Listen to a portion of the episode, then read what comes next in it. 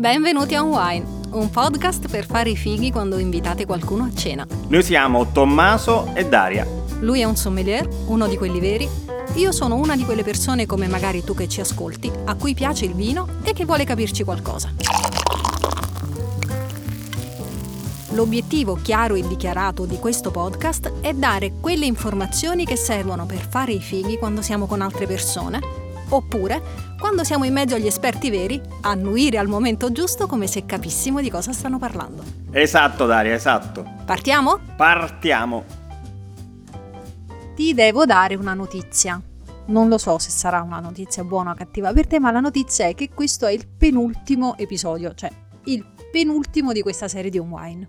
Daria, mi stai, mi stai, gettando nello sconforto, guarda, mi, sono malinconico, mm, perché sta finendo questa esperienza e adesso, guarda, faccio una cosa, adesso mi, mi, mi abbraccio il microfono, mi inchiodo alla poltrona e voglio vedere se hai il coraggio di finire questo podcast. Io voglio fare questi podcast tutta la vita, tutta la vita. No, basta. Occupo allora... militarmente la postazione. Chiama la forza pubblica. Considerato che sei a casa tua, sarà difficile convincerli a spostarti da lì, ma ti dirò di più. Addirittura per questo episodio io ho deciso di non portarti da nessuna parte, nel senso che Basta che tu apra la finestra e siamo già arrivati perché oggi un wine va sul Vesuvio, uno dei pochissimi territori del vino che conoscono in tutto il mondo. Beh, allora, eh, sì, adesso parliamo di Vesuvio, quindi adesso vedi, non sono più malinconico, perché chi ha il privilegio di aprire la finestra e di guardare il Vesuvio non può essere malinconico. Deve, deve essere contento solo Hai per ragione. questo, perché diciamo la verità, il Vesuvio non è un vulcano è, un, è uno stato d'animo, è, è, qualcosa che ci portiamo dentro, no? siamo, siamo, figli del Vesuvio, no? si dice, perché è un'icona planetaria, perché il Vesuvio si è fatto ammirare con la sua bellezza, tutti i quadri del Settecento, le gouache, ma poi quello che ha regalato all'umanità, con la sua eruzione, con la forza brutale dell'eruzione, 79 d.C., ha consegnato ai posteri la bellezza degli scavi di Pompei. Poi, scusami, le uve che sono sul Vesuvio, ma tutta la filiera agricola no, del Vesuvio, pensa le albicocche, i pomodori, gli ortaggi, sono straordinari. Quindi ecco, viva il Vesuvio. Ecco, ci racconti che cosa succede alle uve che crescono sul Vesuvio? Sì, ecco, allora mi vuoi riportare, io stavo parlando questa cosa di poetica, mi vuoi riportare al ah, tema dica, tecnico? Io no, ti riporto al tema, sì. Vabbè, sì, allora sì, uve eh, naturalmente vengono allevate, vengono coltivate su un suolo, un suolo vulcanico è un suolo che catalizza elementi minerali, ferro, magnesio, soprattutto potassio. Quindi ha mh, la capacità di regalare innanzitutto un tenore zuccherino importante, quindi maturità, potenziale alcolico, la sapidità, quindi le uve eh, sono rigogliose nella loro maturazione e questa maturazione poi consente di immaginare un progetto di vino che è fatto di ricchezza olfattiva, è fatto di sapidità gustativa e quindi regalare delle bellissime espressioni. Del resto sono tanti i vini che troviamo sul Vesuvio che hanno queste caratteristiche. Lacrima Cristi del Vesuvio, a me piace, già ti spoilerò, a me piace di più quello bianco che quello rosso. Anche a me. Preferenza personale, ma chiaramente diciamo, parliamo anche nella versione a tinte rosse di un grandissimo vino, di una grandissima denominazione. Allora, guarda, io ho fatto una piccola ricerca perché eh, mi sono domandata se questo connubio vite-vulcano funzionasse bene. Effettivamente funziona bene in tantissimi posti. Chiaramente in Sicilia sull'Etna, questo lo sappiamo già, però ci sono zone vulcaniche insospettabili perché non essendo più attive non ci pensiamo. Per esempio, la zona del Soave in Veneto è un cratere spento. I suoli dell'Alto Piemonte sono risultati di terreni vulcanici che addirittura vengono da un'esplosione preistorica. A Lanzarote, in Spagna, non c'erano le coltivazioni della vite fino alla metà del Settecento, quando proprio un'eruzione ha depositato una serie di ceneri che trattenevano l'acqua e quindi si è cominciato a fare il vino. La mia domanda è, poiché ti ho citato posti diversissimi, uh, ci sono caratteristiche che invece sono simili? per le uve dei vulcani? Sì, eh, perché chiaramente c'è la matrice vulcanica comune con delle variabili che sono legate eh, naturalmente alla datazione dell'eruzione, perché la tessitura del, eh, del, del suolo cambia in funzione del, insomma, del, periodo in cui è stato poi sottoposto anche all'erosione no? dagli agenti atmosferici. Poi c'è sempre quel legame intimo e indissolubile con una varietà. Ci sono varietà, parlando del Vesuvio, penso al Pedirosso, penso al Caprettone, che insomma hanno trovato l'habitat ideale con il terroir vulcanico. Altre varietà invece che sono meno performanti. Quindi posso dire che i vini vulcanici, volcanic wine, hanno sicuramente delle cose in comune, ma con delle differenze naturalmente legate ai singoli contesti. Guarda, ti dirò che anche a me il Lacrima Cristi bianco piace molto, quindi mi suggerisci degli abbinamenti con questo vino che ti piace tanto? Allora, innanzitutto ti, ti voglio spiegare perché mi piace tanto. Perché è un vino, la denominazione a tinte bianche del Lacrima Cristi, che eh, può avere delle, diciamo, degli utilizzi differenti. Perché nella, nella gioventù è un vino che è molto disimpegnato, si beve bene, ha grande bevibilità, grande freschezza, profumi interessanti di, di, frutta, di fiori. Ecco, in quel caso là l'abbinamento per me è anche abbastanza scontato. Per, per restare sul Vesuvio siamo, possiamo parlare di, di, uno spaghetto, di una linguina alle vongole veraci, rigorosamente bianche, non macchiate, quindi no, senza pomodoro. Mi trovi d'accordo anche su questo. Quando, sai, quando la pasta cioè quella, rilascia un po' di amido, no?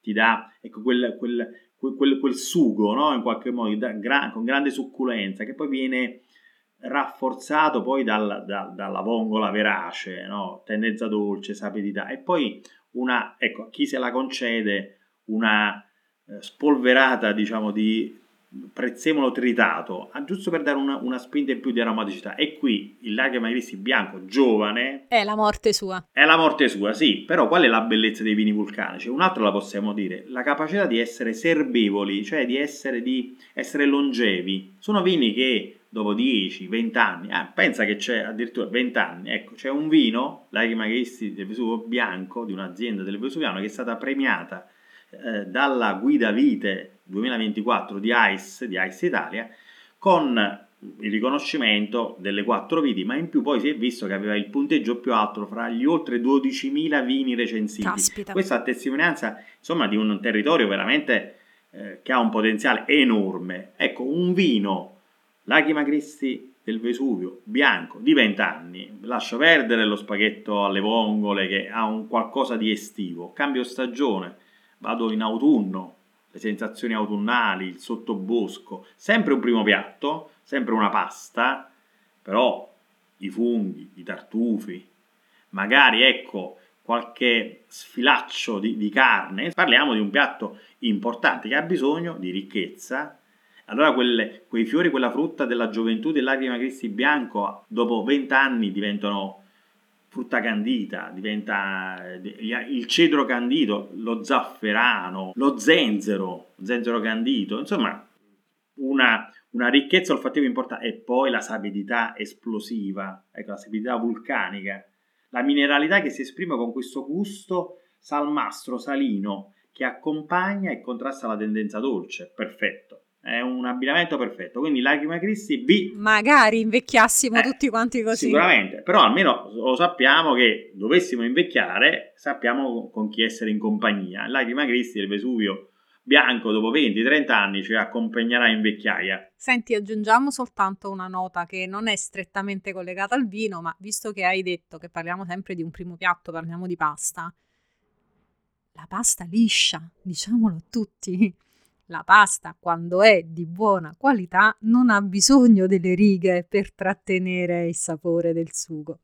Diciamo no alle rughe, no, no, alle rughe nella no pasta. No alle rughe sulla pasta. pasta. sì, eh, de- devo dire che eh, diciamo che anche questo è un tema che meriterebbe un approfondimento, diciamo la verità, però lo lasciamo come, come spunto per i nostri ascoltatori, magari un altro spin-off di questo podcast sarà proprio il tema della pasta. Sì, adesso penso anche al titolo. Su, mi hai presa in contropiede, non ce l'ho ancora, ma penserò anche a questo titolo. Nel frattempo andiamo a parlare con il nostro ospite di oggi. Daria, oggi abbiamo un ospite speciale. Abbiamo con noi Ciro Giordano, presidente del Vesuvio, che dovrebbe essere, ma ce lo faremo raccontare, il vulcano più famoso al mondo non solo naturalmente per il territorio, ma anche e soprattutto per il vino. Ciro, eccoti. Buongiorno, buongiorno a voi. Buongiorno. È così, il Vesuvio è uno dei sentieri naturalistici più frequentati, non da adesso, ma da, da, da, decenni ormai. Ma non è solo tutto quello che è il comparto turistico da Napoli al Vesuvio che è in crescita, e anche, sono anche le aziende vitivinicole che adesso si stanno tutte organizzando pian piano per l'accoglienza in azienda, per far sì che ogni turista possa vivere un'esperienza enogastronomica su tutto il territorio, facendogli toccare con mano quelli che sono i nostri vini, i nostri territori, che poi il nostro terreno, che danno quella grandissima originalità ai nostri, ai nostri prodotti e quindi ai nostri vini, mineralità, sapietà, la forza poi del vulcano. Eh, lo skyline, diciamo, ecco, del, del, Golfo di Napoli con quella virgola rappresentata dal profilo del Vesuvio e del Monte Somma, sicuramente è un'icona caratteristica, una cartolina, ma al di là della cartolina facciamo un gioco. Magari i nostri ascoltatori non conoscono il Vesuvio legato al vino. Come facciamo a raccontarlo? Quali sono le parole chiave per spiegare le tipologie di vino, i vitigni più diffusi, le denominazioni storiche legate a questo territorio? La denominazione storica sicuramente è Vesuvio DOP che è quella principale, è, è, è, quella che tutti conoscono, poi è una, sotto, è una categoria all'interno del, del, disciplinare principale che è il Vesuvio, è Lacrima Cristi del Vesuvio.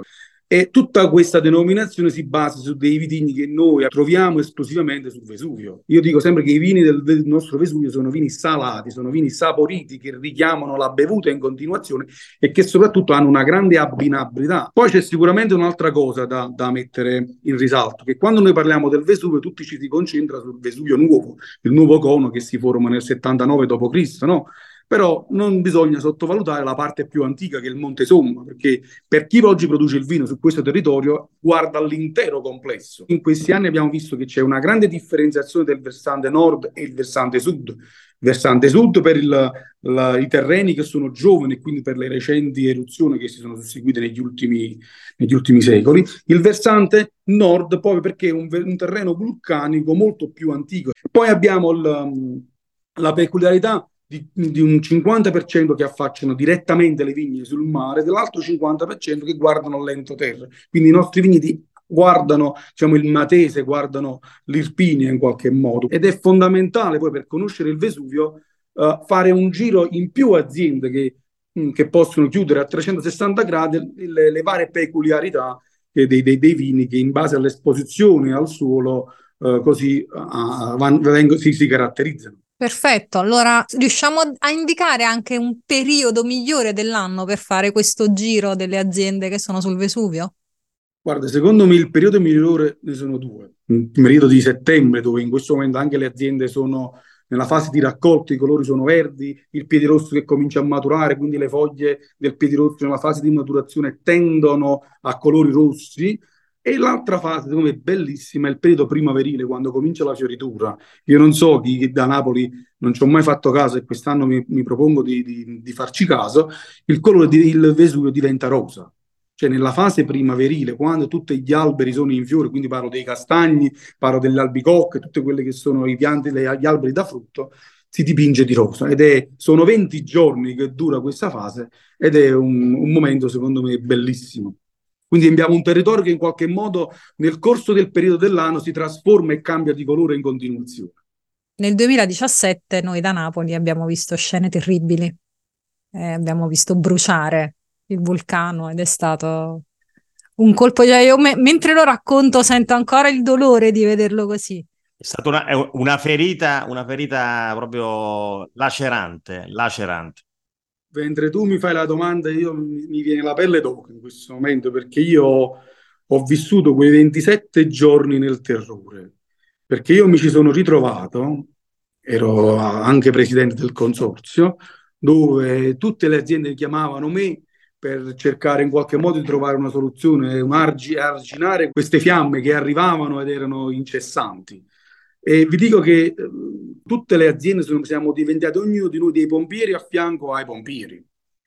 Quando i pompieri si sono resi conto che per le piccole strade di accesso alle vigne, ai, ter- ai, terreni che erano in fiamme con i loro mezzi che erano così grandi, non riuscivano ad arrivarsi, loro obbligatoriamente si sono dovuti affidare alle aziende agricole che c'erano nel settore e che, che, avevano i trattori per poter portare l'acqua su con le pompe a alta pressione per cercare di fermare l'incendio, nell'attesa che poi arrivassero i Canadair, gli, erico- gli elicotteri piccoli, un inferno, perché tu vedevi le fiamme che arrivavano verso i vigneti e che i pompieri non riuscivano a fermare perché la violenza del fuoco era, era così tale che non ci riusciva neanche con i Canadair che spegnevano e dopo mezz'ora il fuoco ripartiva in continuazione perché quello fu anche un anno molto caldo, molto caldo.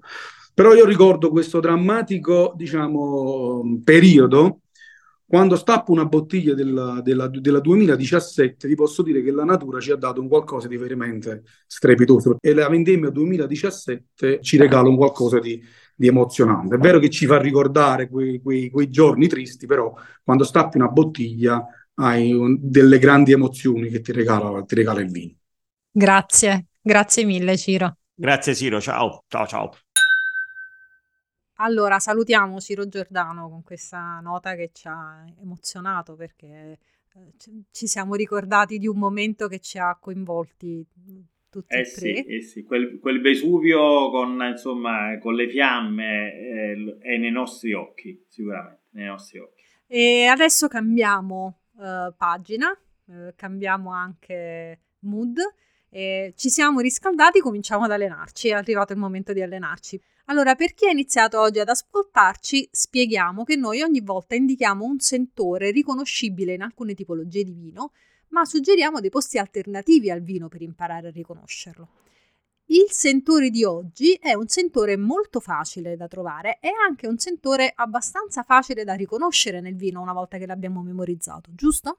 Sì, parliamo di un sentore a tinte verdi, quindi verde, la punta dell'iceberg è rappresentata dal peperone verde, ma penso alla foglia di pomodoro, penso all'asparago, penso anche all'erba sfalciata. E sono tutte sensazioni ecco, che hanno a che fare sempre con questo colore, con intensità, profondità differenti, ma sono delle sensazioni olfattive che sono classificate come aromi varietali, cioè aromi legati a dei vitigni nello specifico. Ma dove le sentiamo? Innanzitutto il peperone verde classicamente si associa al Cabernet Sauvignon, ma penso anche al Cabernet Franc, ecco la famiglia dei Cabernet che si allarga e perché no anche il Sauvignon Blanc.